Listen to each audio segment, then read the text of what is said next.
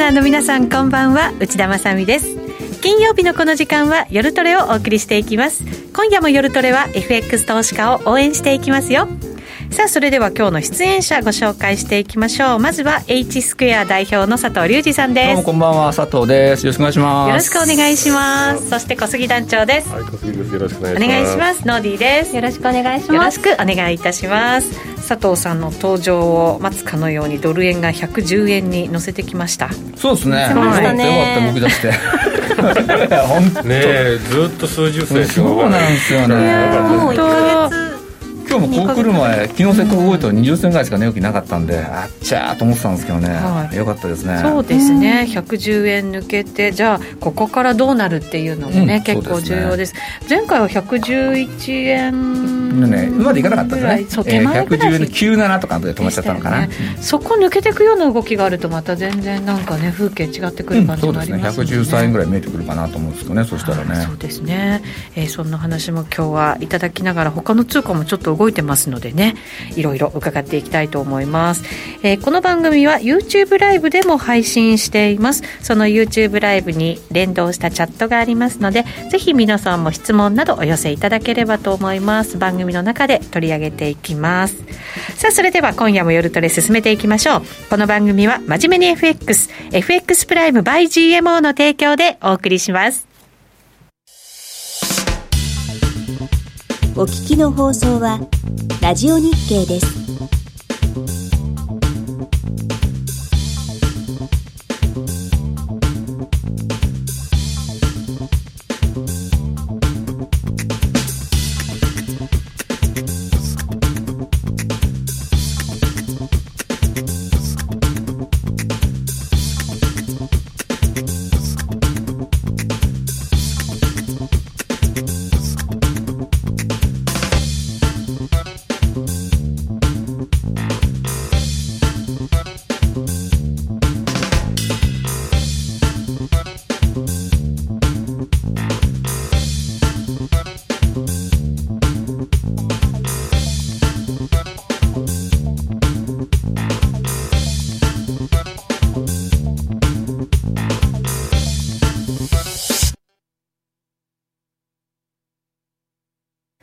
て、今夜の夜トレはゲストに佐藤隆二さんお迎えしています。よろしくお願いいたします。ます先ほどもお伝えしましたけれども、今、ドル円が110円を超えてきまして、前半ですね、飛び、あ、今ちょうど割れたところでした。伝えようと思ったら。半だから指標かな。そうですかね。はい。PC がね。そうだそうだ、今日出るんでしたよね。そのあたりもでもね、なんかこう、注目のところではありますよね。そうですね。はい。この後数字が入り次第お伝えできたらなというふうに思いますが、その前にレートだけお伝えしておきましょう。先ほどまで110円を超えていましたけれども、今はちょっと割り込んで、109円97銭98銭あたりでの動きとなっています。まあ、それほど下げたとは言いながらも、小動きと。まあそうですね。うん、あのいう感じではありますけどね。ねはい。コアのあれですね、PC コアデフレーターの前月が 0. いつですかね。はい。前月比がプラス0.7ですね。予想が0.6だそうですね。前年比が3.1ですか。3.1予想2.9で上回ってますね、そうするとじゃあ予想よりも強い数字が出てきて、うん、っていうことですか？その反応ってどういうふうに受け止めたらいいんですか？ある程度織り込んでたんじゃないですかねこの数字自体は。ちょっといいだろうと思ってたってこともっといいと思ってる人も多かったんじゃないですか、最近のあの物価関連とかもね。じゃ別に引き締めを警戒してみたいなことではなさそう。うそんなにそういう感じではないと思いますね、うん、また再び110円に乗せてきているのでまあ一旦は。そうですね。はい、うん、そんな感じにはなりましたけれども落ち着いてると言った方がいいのかもしれませんね、ね、はい。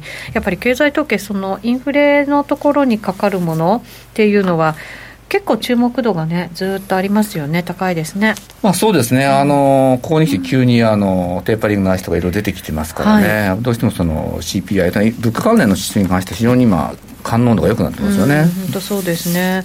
ただ、まあ、ある程度のところは織り込んできてるっていうのもあるんでしょうけどね。うん、そうですね、あの、まあ、確かにこの間の CPI4.2% ですが、はい、あれはびっくりしましたよね、はいそうですね、うん、今日グラフ佐藤さん準備してくれたんでちょっと皆さんにもご覧いただこうと思いますがアメリカの消費者物価指数4月の数字ですね。4.2%上昇ということで2008年9月以来およそ12年半ぶりの大幅な伸びということですね、まあ、去年の数字が悪かったっていうのもありますからね、あの、ロックダウンをしててあのみんな物も買えなかったし、はい、うん、でそういうのもあるんでいろんなもの物価が、まあ、物は買えたんだけど物価が下がってましたよね。あの例えばあの航空運賃とかもだら下がりだったんで。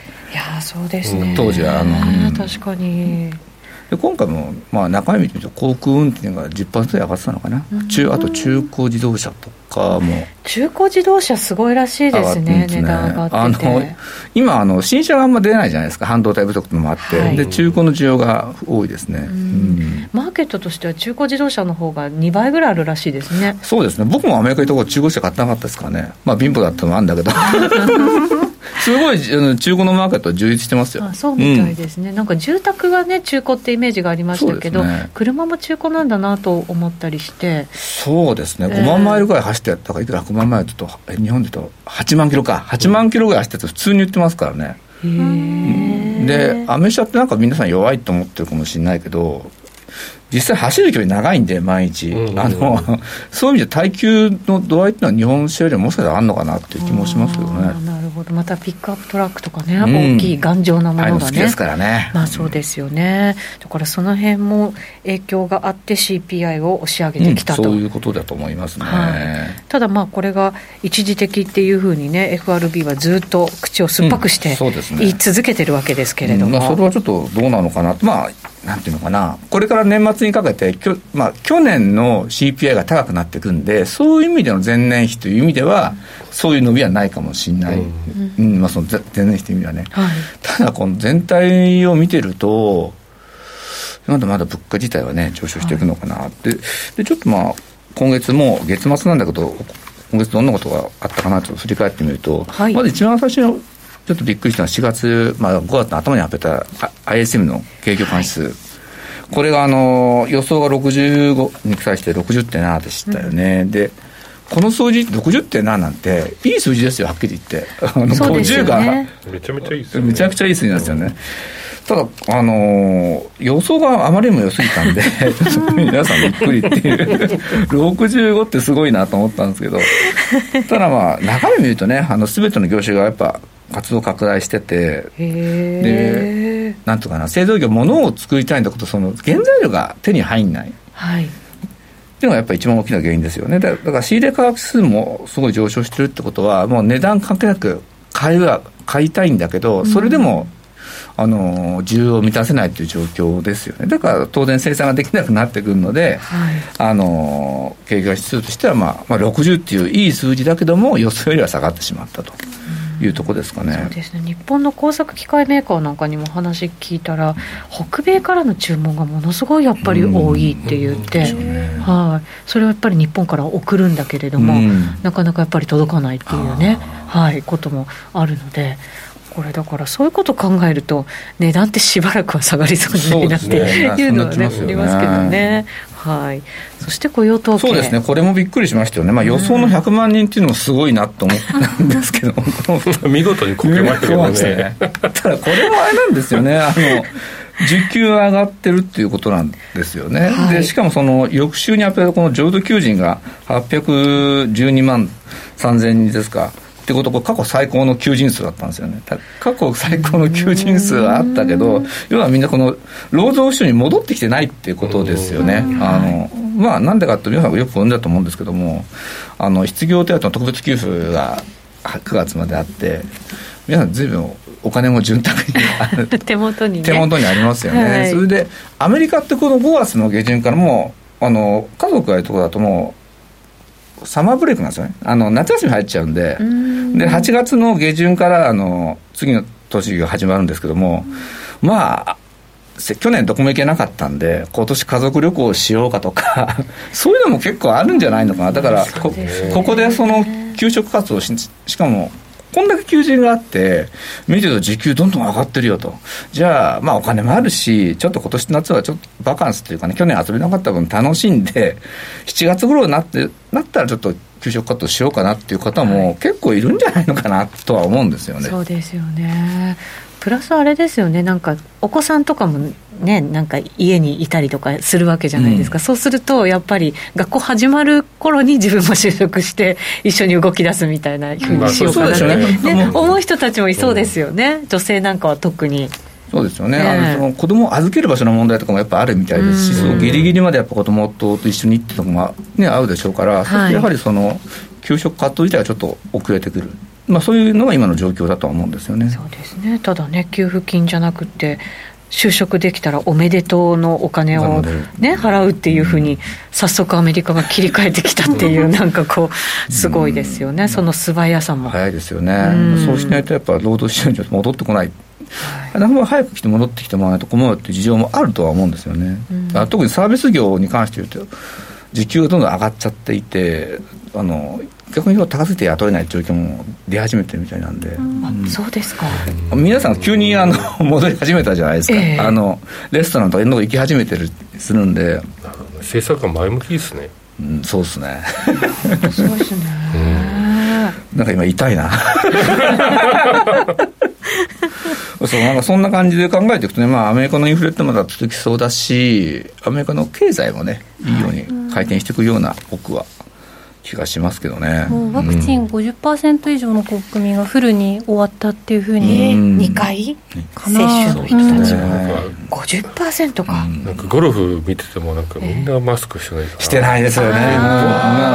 この前のね全米プロのプロうんそうでしたね見てました。見てました。地球上のイベントだと思えなかったですもんね、そうですよね。確かにね。ね。うん密だよ密って言いたくなりましたそうなんですよね、うんでもきっともうワクチン接種してる人たちがあの中にはきっとねたくさんいて、うん。だからこそああやって集まれるってことですもんね。そうですよね。でもカリフォルニアは6月の中旬からもう基本的にはもう通常状態に戻るってことなのでディズニーランドとかああいうとこもマスクなしで 行けるってことらしいんでね。佐藤さんこの前のカリフォルニアって結構遅れてる地区なんですもんね。カリフォルニアっていうかその民主党があのなんて州知事の州はやはりちょっとコンサバティブっていうか、その規制に関しては厳しかったんですけども、まあ、共和党が先に州から外していくとかなとか民主党がもうあそこまでなんていうのかなもう経済再開しますって言ってるってことはもうアメリカ全部うん。一気にこうなんていうのかな昔の昔っていうか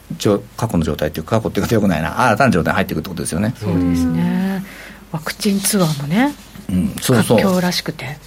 メキシコとか他の中南米の豊かな人がアメリカに行ってねあの売ってでベガスで遊んで帰るっていうツアーが結構あるみたいで。そうなんでうん。私なんか実は自分の知り合いもアメリカでワクチン打ってくるって言って予約したらしいんですよ、うんそれが意外に低価格で。そうなんですよ。だからすごいな。本当にそれで打てるのかなと思いながら。友達にも2人ぐらい行って、もううあの1回目を打ったことあと1回しか打たなかったことをうん。それぞれいて、いいなってでも私行ったら帰ってこれなくなっちゃうからいけない って思ってちょっと我慢してるんですけど。うん。ねねだからね、まあ、そんな動きもそうですね。あって、うん。アメリカにお金が集まってるっていうことに、まあそれはねそうですよね。それどこに投資するってアメリカに投資しますよね。その状況だとねやっぱね。本当そうですよね、アメリカ中心にっていう感じがね。そうですよね。ねしますけどね、はい、そのアメリカ経済の現状ですが、まあ、あの今言ったことちょっとまとめた感じなんですけども、まあ、原材料価格今上がってるよと。で、コモディティもやっぱ上がってるんですよ。まあ、原油も60、また7ドル入ったかな。なんか上がってき上がってましたねきましたよね。ええ。で、まあ、あの、銅とかも上がってるんですけど、ただちょっと一点気をつけないといけないのが、ええ。中国政府がその、商品市場の監視強化をして、あ例えば風雪のルフだとか、はい。あとその独占とかによる価格の釣り上げ、そういう投機的な動きを抑制すると、うん。な発表したんですよ。それがいつぐらいなんですか、えっ、とね、発表したのが24日。24日、うん。はい、今週の月曜日。その後、中国って、金とかの、あの、コモディティ関連商品を銀行で買えるんですよ。うんそれも今度禁止する方向で検討してると。へだからえ ETF とかそういうのはね、かあの銀行で買う。あの銅が下がったじゃないですか、はい。ちょっと。でまた今足元戻り補調ですけど、うん、それってそういうの影響したってことですか、ね。うん、鉄鉱石とか下がってますからね。個人でそういう商品を扱いづらくなったということですか？そうですね。あの個人がやるには商品は難しすぎるとなんか 言ってるそういう声明を出してましたね。やっぱりプロプロがやるマーケットでプロもそのなんていうんですかね。例えば踏み上げ狙狙わしたりとか、そういうのはダメだと思う。買い占めとかダメだと。結構な強い規制結構な強い規制ですね。そうすると。これがちょっと心配といえば心配ですよね。だから鉄鉱石とか鉄鉱石とか銅とかっていうのはもう需要の半分以上が中国向けなんで、はい、そこは価格抑制に動くってなってくるとちょっと下がってくるかもしれない。これだから需給でもちろん上がった分もあるけれども、えーと、投機マネーで上がった分もちろんありますよね。うん。ねだからそれがどれぐらいなのかっていうのが分からないとなんか価格の落ち着きってなんか難しいですね。ね。まあね中国人あの中国の先物市場を見て思うのはやっぱ大好きですよね。投機正直言って。まあそうですよね。ですか。あの日本人より好きだなと。で日本人は消灯結構好きじゃないですか。売りから入るって、うん、あの下がる時あのダイナミックだから、はい、中国人は買いから入りますよね。それは見てて思いますね。天井は要するにゼロになっても今売ったらゼロかとは100円なら100しか儲かんないけど天井っていくらでも合うじゃんって発想なんですけども。中国人は買いから入るんで。それがあの原油の時の大トラブルを引き起こしたりしたっていうことですか、そうですかね。なんか結構なまあもう天僕天然ゴム昔食いてたんですけど 天然ゴムなんか見てても買いますね。本当に買ってくる。あの国民性もすごいあるって聞いたんですけど私もなんかあのアメリカ人の方とかあと中国人の方はトレンドフォローでどんどんやっぱり高値追いしていく、うん、で日本人は逆張りが、ね、好きっていうのがねやっぱりね。ありますよね。でも中国のそのまあ個人をはじめとしたその投資家たちがどれだけこの商品価格なんかにそのお金を入れてたんですかね。えっとね中国例えばえー、向こうですね、まあ、天然ゴムなんだけど90%以上はもう個人です。はっきり言うと。へえ商品の、うん、すごいな。そうなんですか、うん、90%まあ日本もそうだったからね。日本の消費先物市場っていうのは9割方個人だったからね,、そうですよねそうなんですか？そうだったんです。そうだった。過去過去はね、一部商社とかね、うん、言いましたけどね。そっちがメインかと思ってました、うん、あのヘッジの市場としてはあんまり機能してなかったですよね。あのドル建てじゃないんで、うん、要するにロコとかチューリヒ見ながらやるときってドルでやってるんでそれを円換算してやらないといけないんで、はい、その時間かかっちゃうんですよね。その為替値もしながらやらないといけないとか換算してからやるんであんまりそのそういう意味じゃなんかこう人と一緒の人聞いたら怒るかな。機能してなかったことってあれだけど、うん、そういうのありますよね。だから向こうも現現建てなんでね。うん。なるほど。中国が監視強化ということはそこがアキレス腱ってことだよねっていうコメントね,、ね。いただきましたけれども、ね、まあでもいつもアメリカカ初じゃなくて、その中国初で何かが起こるんじゃないかって、たびたびこれまでも言われてきましたけど、いまだかつてそんなふうにあんまりあの金融に関して言うと、その やっぱり100%に国際金融庁とつながったわけじゃないんでね、うん、そういうのはありますよね。うんまあ、ただその規制の話はちょっと注意が必要だぞっていう感じですかね。マイニングね。あ、そうか、そうですね。そう中国だからそういう意味では最近こう影響力が高まっていますね。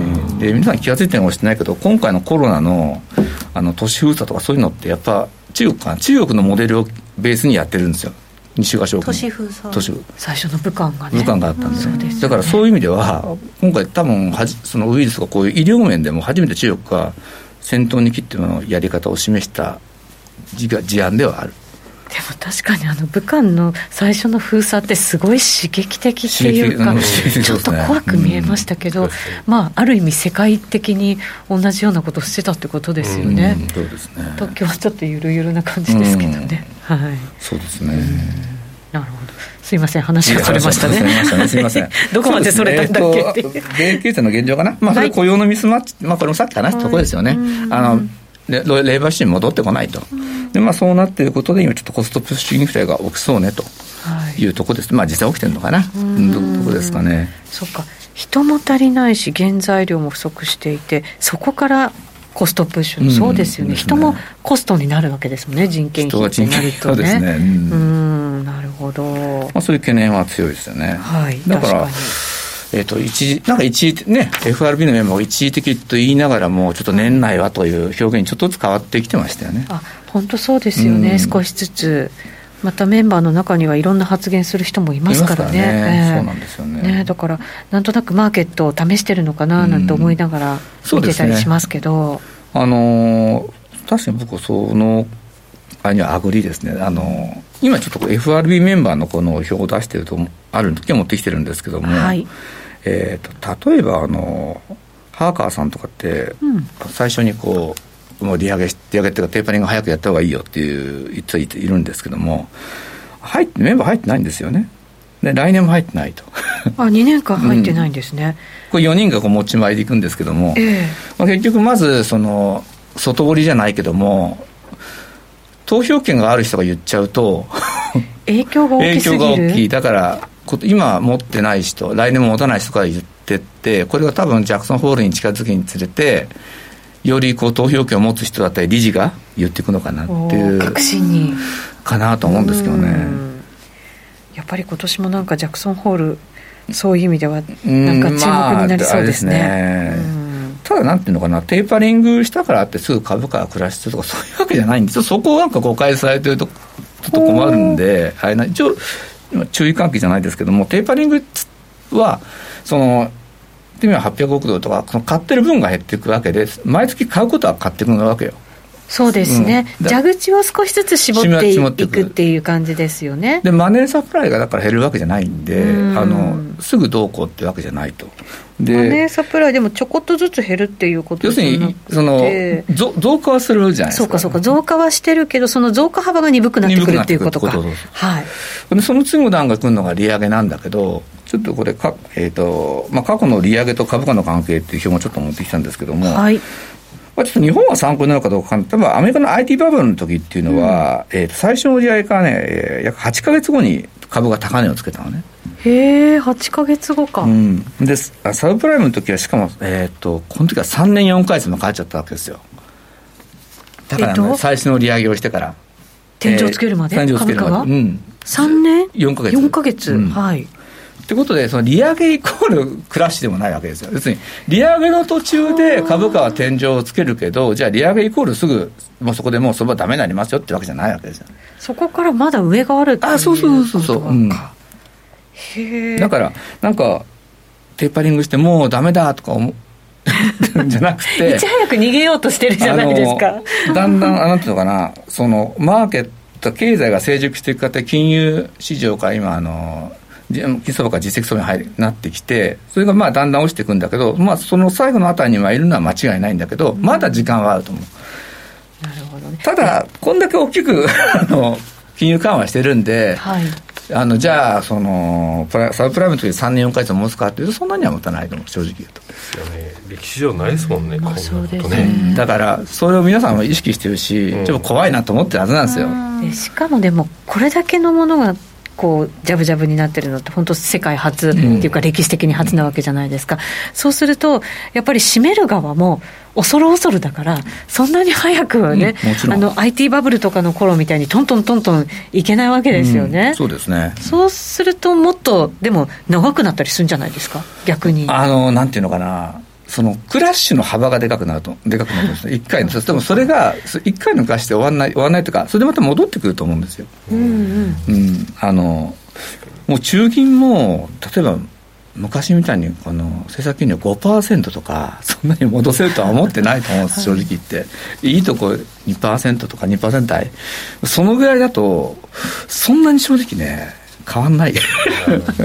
うんあのだからこうなんていうのかなだらだらとこうなんていうの相場し上がっていくんだけどただマネーサプライがこんだけある分何かあったらストンと落ちると、なるほどね、だから上にも行くけれども下へ。うん。また上にじわじわいってストーンみたいなことが繰り返サーキットブされるレイクなんかが繰り返した時みたいなそうか。どっかで起きるのかもしれないですけどね、なるほどね。それはそれでなんか心臓に悪いですけどね、めっちゃ悪いね。めっちゃ悪いですよ。今週ちょっと気になったのが、あのー米債と米株が同時にあの売られてる時は2回ぐらいあったんですよね。普通逆じゃないですか、えーそうですねうん、だから金利が上がって金利が上米ドルが売られ下がる株も下がってる。そうですよね、でこれなんでかなちょっと考えてたんですけど、やっぱ暗号資産ずいぶんやられてるじゃないですか、うん。で暗号資産のプレイヤーって個人多いですよね、うん。でおそらくこの給付金とかお金が毎月こう入ってくると。でこれ使って暗号資産やってた人たちが当然いてこれが傷んだましたと。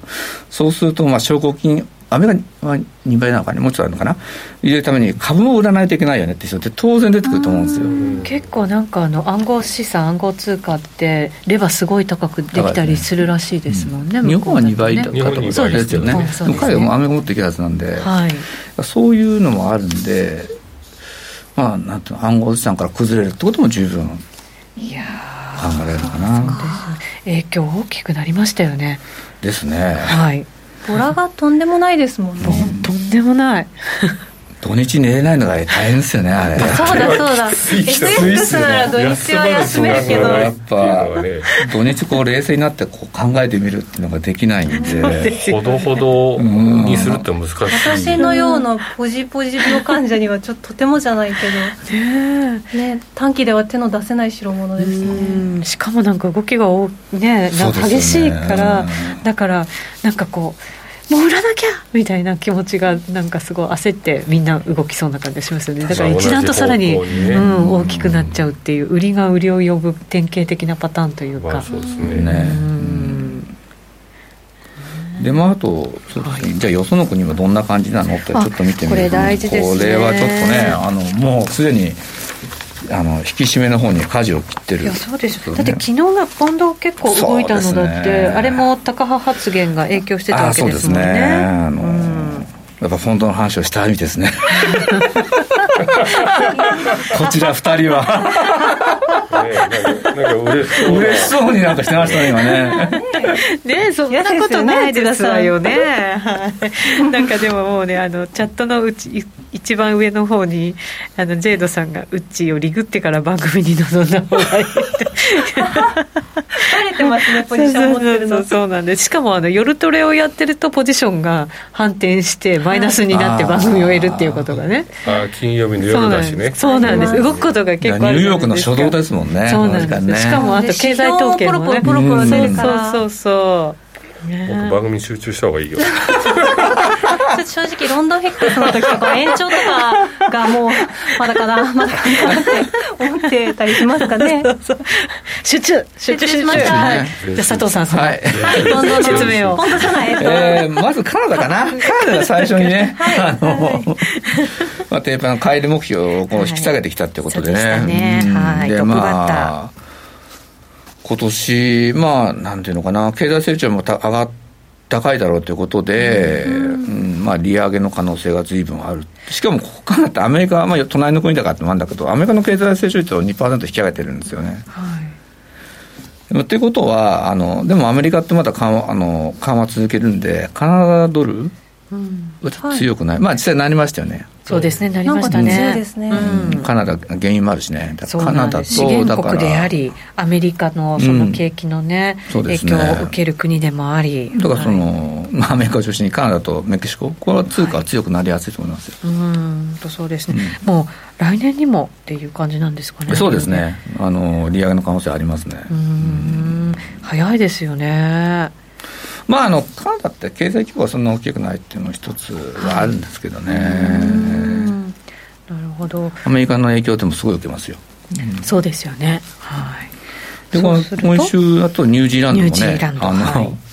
まあ、来年の9月までに0.25を少なくとも1回やると。今0.25なんだから0.5%まあ率としてはまあ1回なんでそんなにハイなんですけども。史上最低ですからねニュージーランドもね。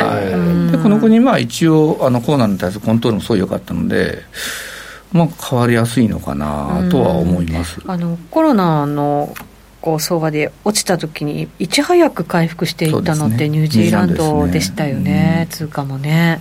まあアーダーン賞ですかあの女性の首相いらっしゃいますよね、はい人気も高いし高いですね、はいロックダウンの、ね、やり方が徹底してますよね徹底してますねまあ、オーストラリアもそうですけど、うん本当まあだからこの辺の通貨はまた変えてくるのかなというふうには思いますね。そうですね。そしてイングランド銀行、はい。もうこれももちろん来年の前半には利上げを行うと。もう来年か。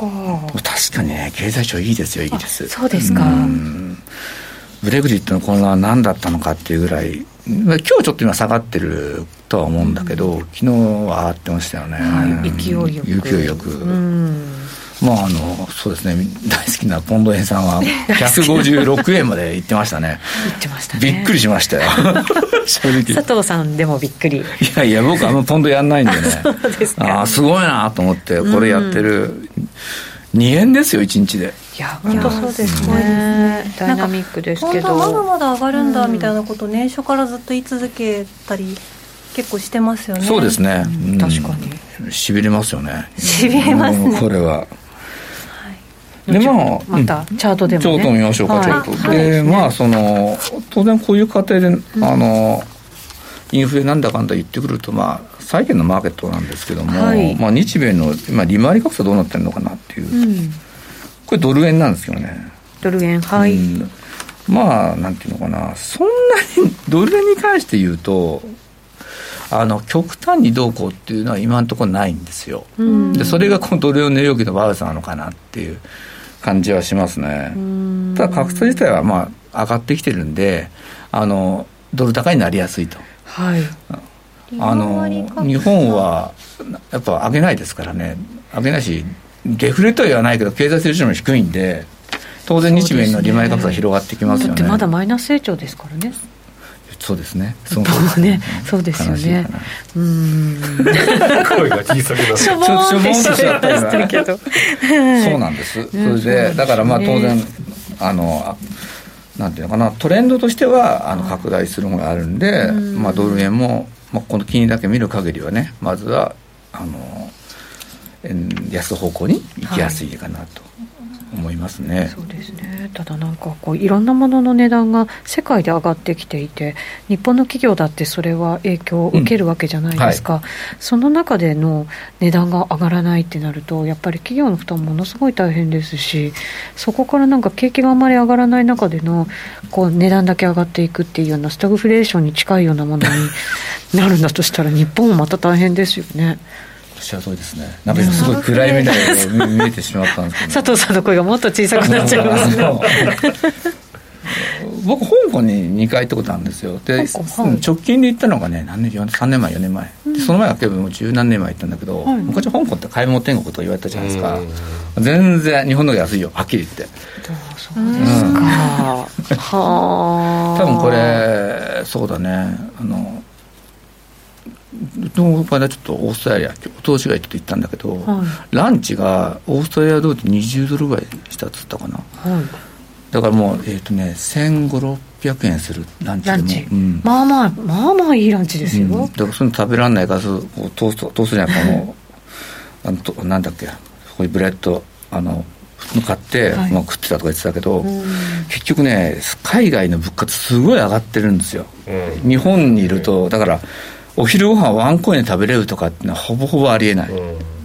今先進国のね旅行行くとねちょっと最ここ数年というか去年ぐらいから行けないですけど旅行行くとちょっと毎年びっくりびっくりしますよね。ね。うん。まあ、それがやっぱりねやっぱり日本の弱さというか、うん、衰退してるっていうことですよね。あ確かにそうですね。ディナーはって入ってきましたけれどもディナーディナーなんて大変なんじゃないですか？大変なんじゃないですか、うん。50度とかするとき言ってますからねやっぱりなんかチップだけでうん。うんなんかその辺ちょっとしたディナー食べれちゃいそうな。日本酒とか言っても高いしね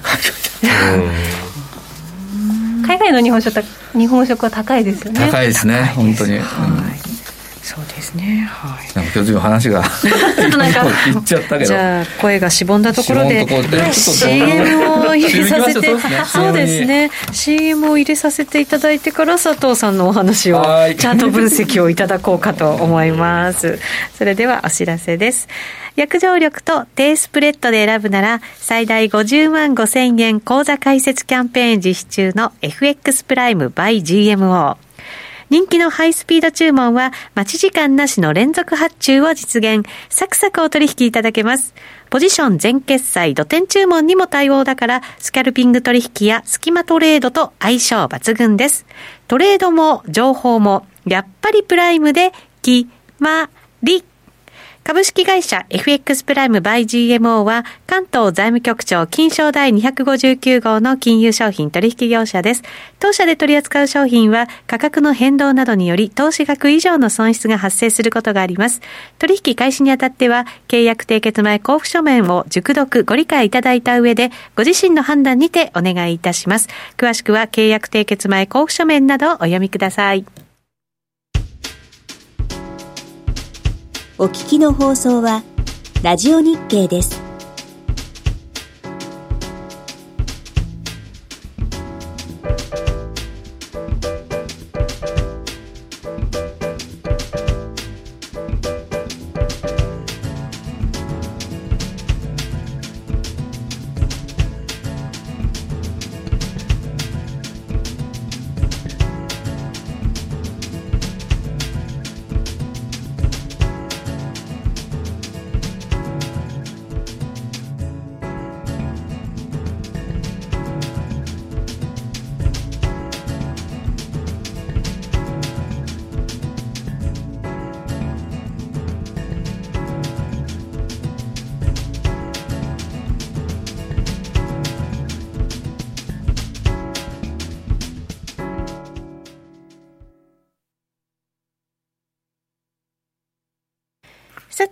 日の夜トレは佐藤隆二さんゲストです。引き続きよろしくお願いしはいお願ま。いします。すここからチャート分析も行こうかなと思ったんですが、その前にノーディーのトレード。最近のトレードチェック。チェック。トレードチェック、はい。していきたいと思います。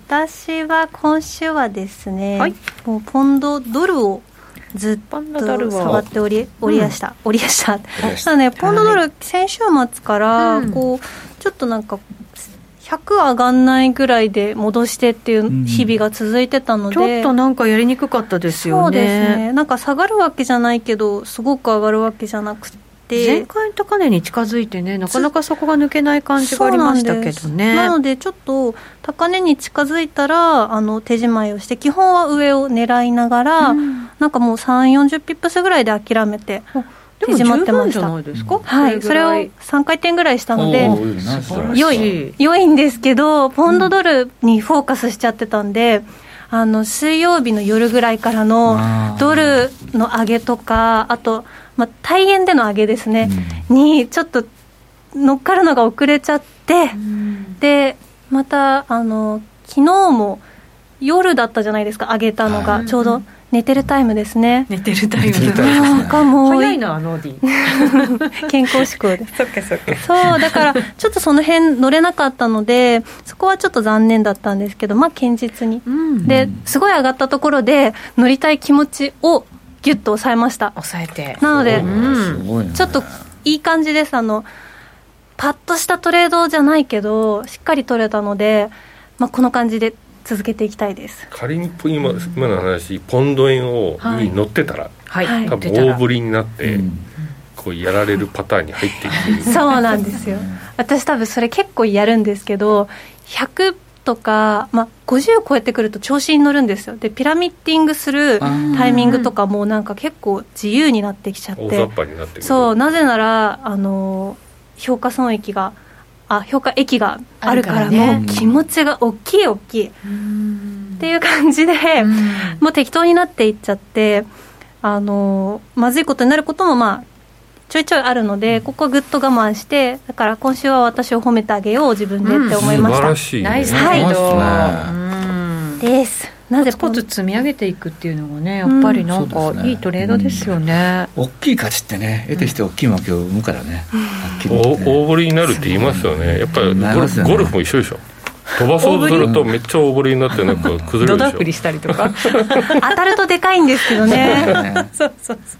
そうかゴルフに例えられるとは思わなかった なんかうまく答えられなかったかもしれない。すいませんなんか上手な人にねなんか振っちゃって。ねそうかそうか。はいわかりました。ノーディーのトレードチェックでございました。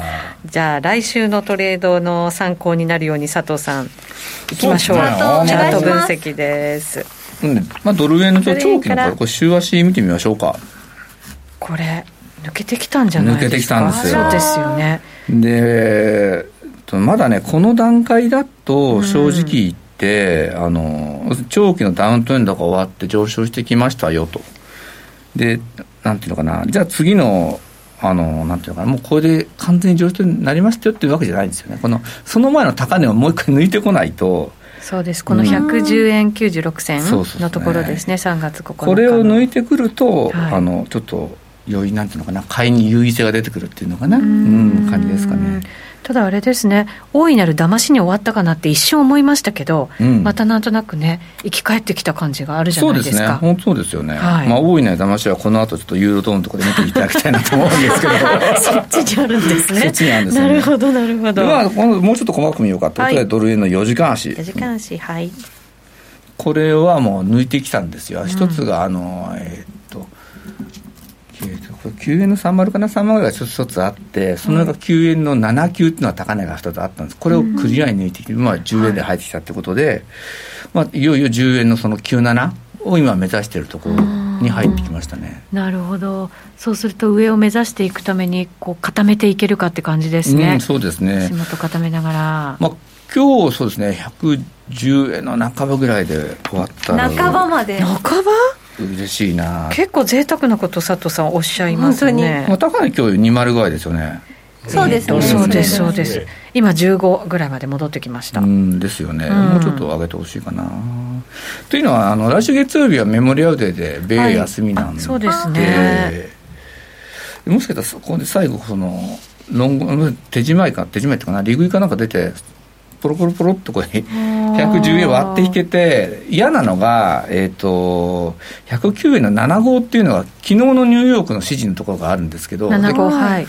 でそことかねなんかそんななんかのきっかけで割れちゃうとねそばちゃんと崩れちゃうんで今日の安値が109円の74なんでですすよよねねだからちょうどそれぐらいだ。止まってるんですよ。でそれがすごいチャートポイントで、えだからそこはなんとか維持最低限維持してほしいと。でもできたらやっぱ10円のミドル30より上で終わってほしいかな。えはあ。そうすると来週ちょっと期待できる上目指していく、うん。ということですね、なるほど。ちょっと面白くなってきましたね。そう考えると。ようやくね本当佐藤さんドルロングなんですか？ドル円はロングしてます今、まあ、ちょっと熱入っちゃってなんかポジショントークだろうって言われたらそうですって話なんですけど、ね、上がってほしい。なんかそういう話だからドル持ってんのかな。そうですね。ちょっと入ってますね。まあ先週まあこの後話しますけど僕ユーロドルで騙しにやってもう手締まったんで、まあ、大いなる騙しに。大いなる騙しに。騙されちゃった。騙され騙されちゃいましたか。まあ騙すのもコストかなと思ってね。こういう時はなるほど、ね、ドルの強さに気づくためのコストだったんですね。あいいこと言いますね。そういうことに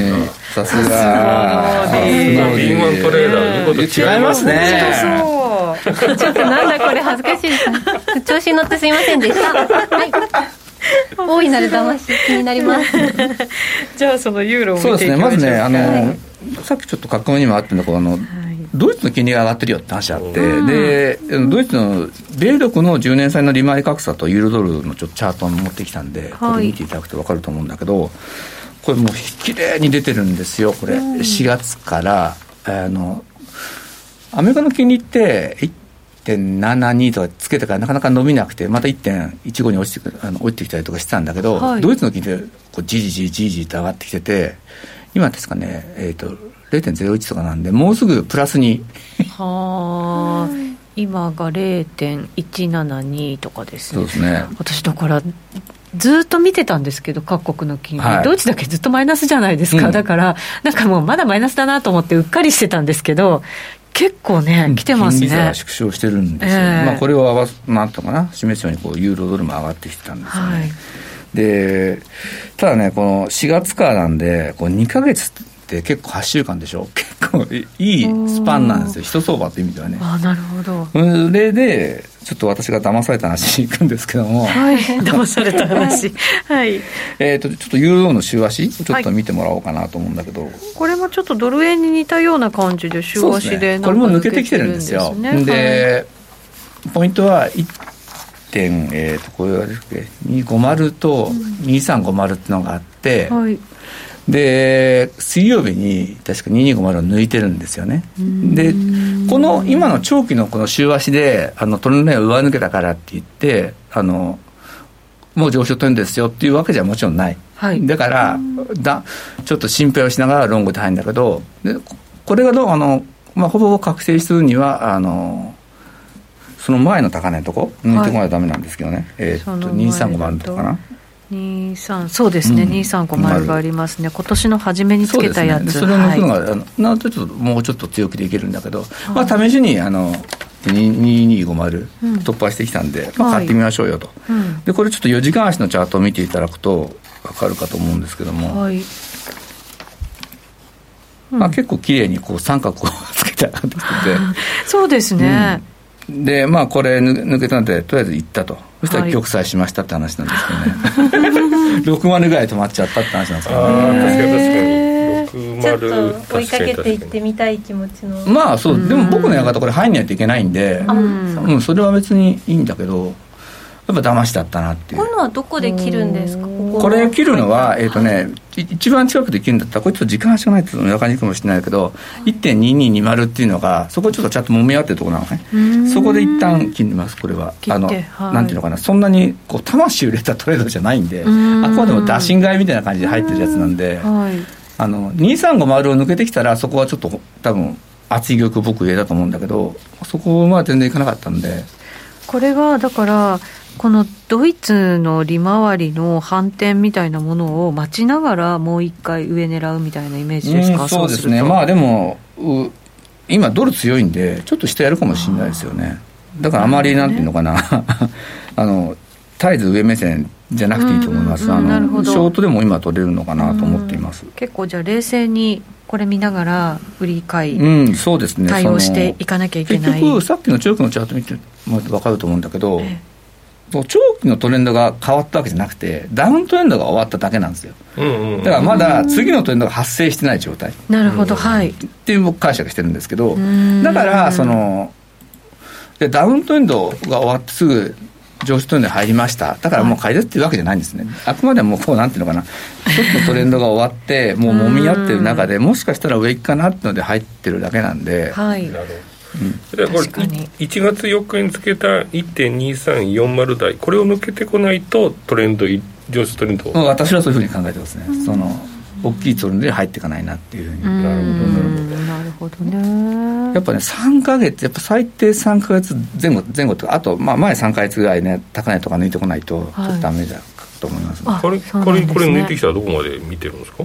えっ、と、これ抜いてくると、えっ、と、僕、もう、そうだな、とりあえず1.25とか、この18年のやつ。はい18 2年。月12日のなんか高値ありますよ辺をね僕は見てるんですからね。そこから、これ抜けてくると、そこから多分200ポイントはあるかな。ただ、時間がと、タイム軸がちょっと難しいなってのは、ちょっとは思ってはいるんですけどね。だからどういうタイミングで抜けてくるのかっていうのはすごい大事で、今回のドル、まあ、ドル円とかっていうのは、相場がこう、じなんていうのかな、熟してきてるっていうか、もうほぼほぼこう2ヶ月経って終わりかけてるとこに新しいというのがポンと発生してるじゃないですか。で、ユーロドルの場合は、その終わりかけてるところで、試しやようやくそのポイントに達したんだ達してちょっと抜けてみたけどやっぱダメだったなっていうそのまあなんていうのかな成熟度が違うっていうのかな。その新しさが違うんですよ。ドル円とユーロドル今年今回。うん。ドル円の方が新しい感じが僕はしてるんですよね。新しい相場の方がまだ勢いもあって上もあるっていううん、そうそうそう。あのなんて言ったらいいですかねえっ、とドル円のそうだな。要するにドル円ってずっとこう揉み合ってたわけじゃないですか、はい。大きいというのが発生したわけじゃない、まあなくて、ね。一方ユーロドルっていうのは4月からずっと上がってきてるわけなんですよ。だからその相場としてのてうんなんていうかな。あの成熟度がもう高い相場なんで、これがもう一つ上の相場に上がっていくには、そういうようなエネルギーがやっぱ必要。エネルギーと材料。材料がそうですね、おっしゃるとですね、そういうのが必要ですね。確かになんかさらに先行してた5ドルとかも、ずいぶんなんかね、鈍くなったっていう時もありましたしね。もう5ドルなんか、ここ1か月以上、0.77か、クローズベースでいうと、0.77か0.78しかないんですよ。はい、だからこれ、0.76で引けてきたら、あのそうですね、ここから1か月とか、そういうスパンで考えたら、ダウントエンドが発生する可能性は十分。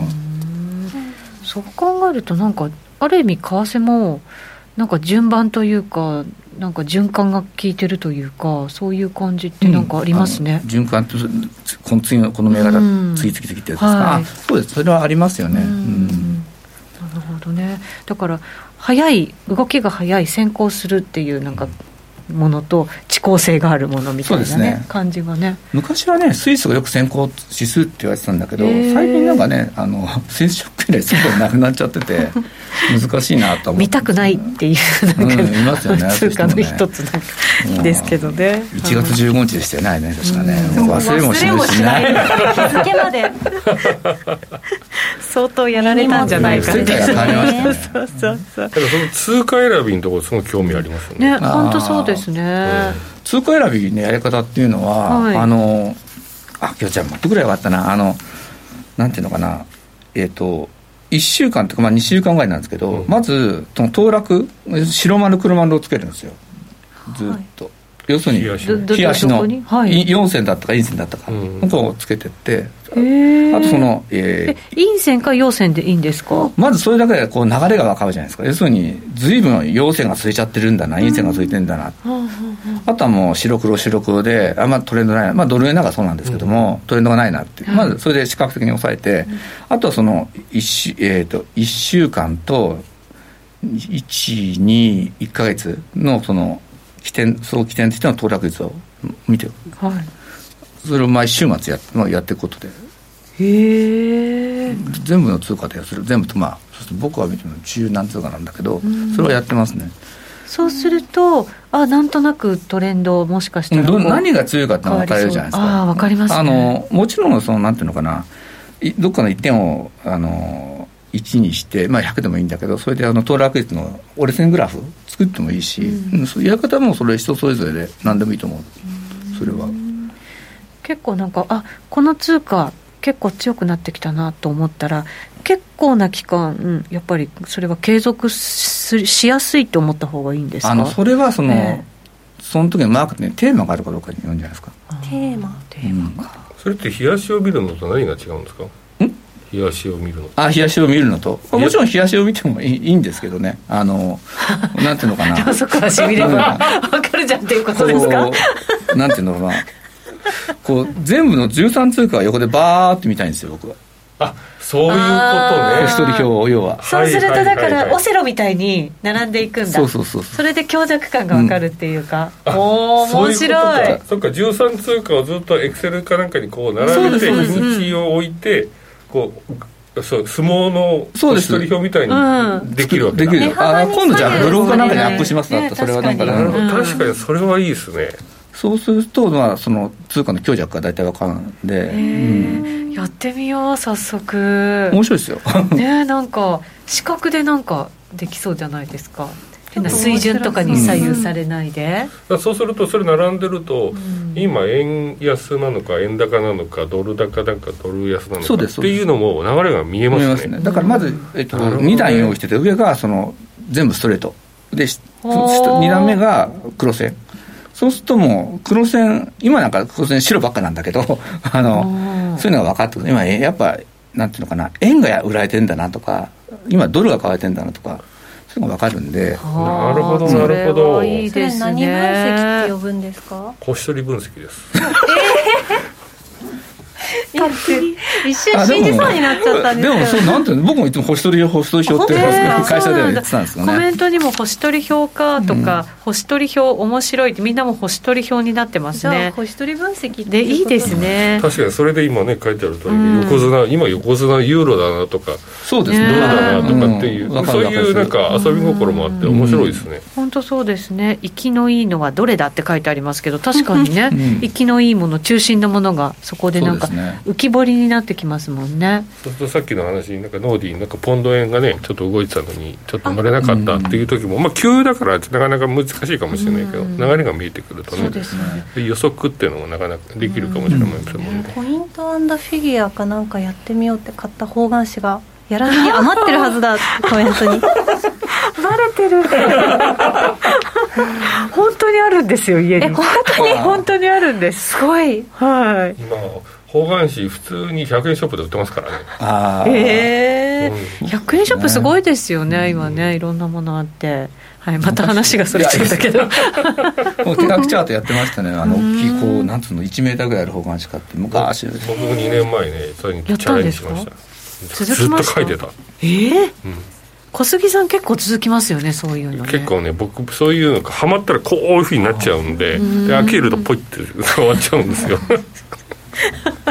小杉さんっぽいですねなんとなくなるほどはい。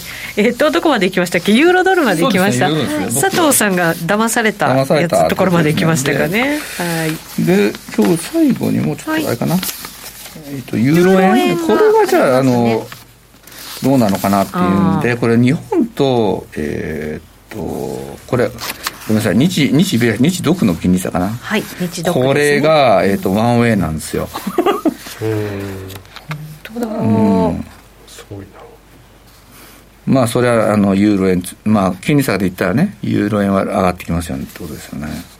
そうですよね、うん。で、これもチャートで見ると、日足とかも、ちょっとね、正直角度が急だなとは思ってるんだけど、まあ、綺麗に上がってるし、で、まあ、ちょっと時間か、時間、時間足見ると、あの、綺麗なチャンネルもできてるんですよ。あ、本当だ。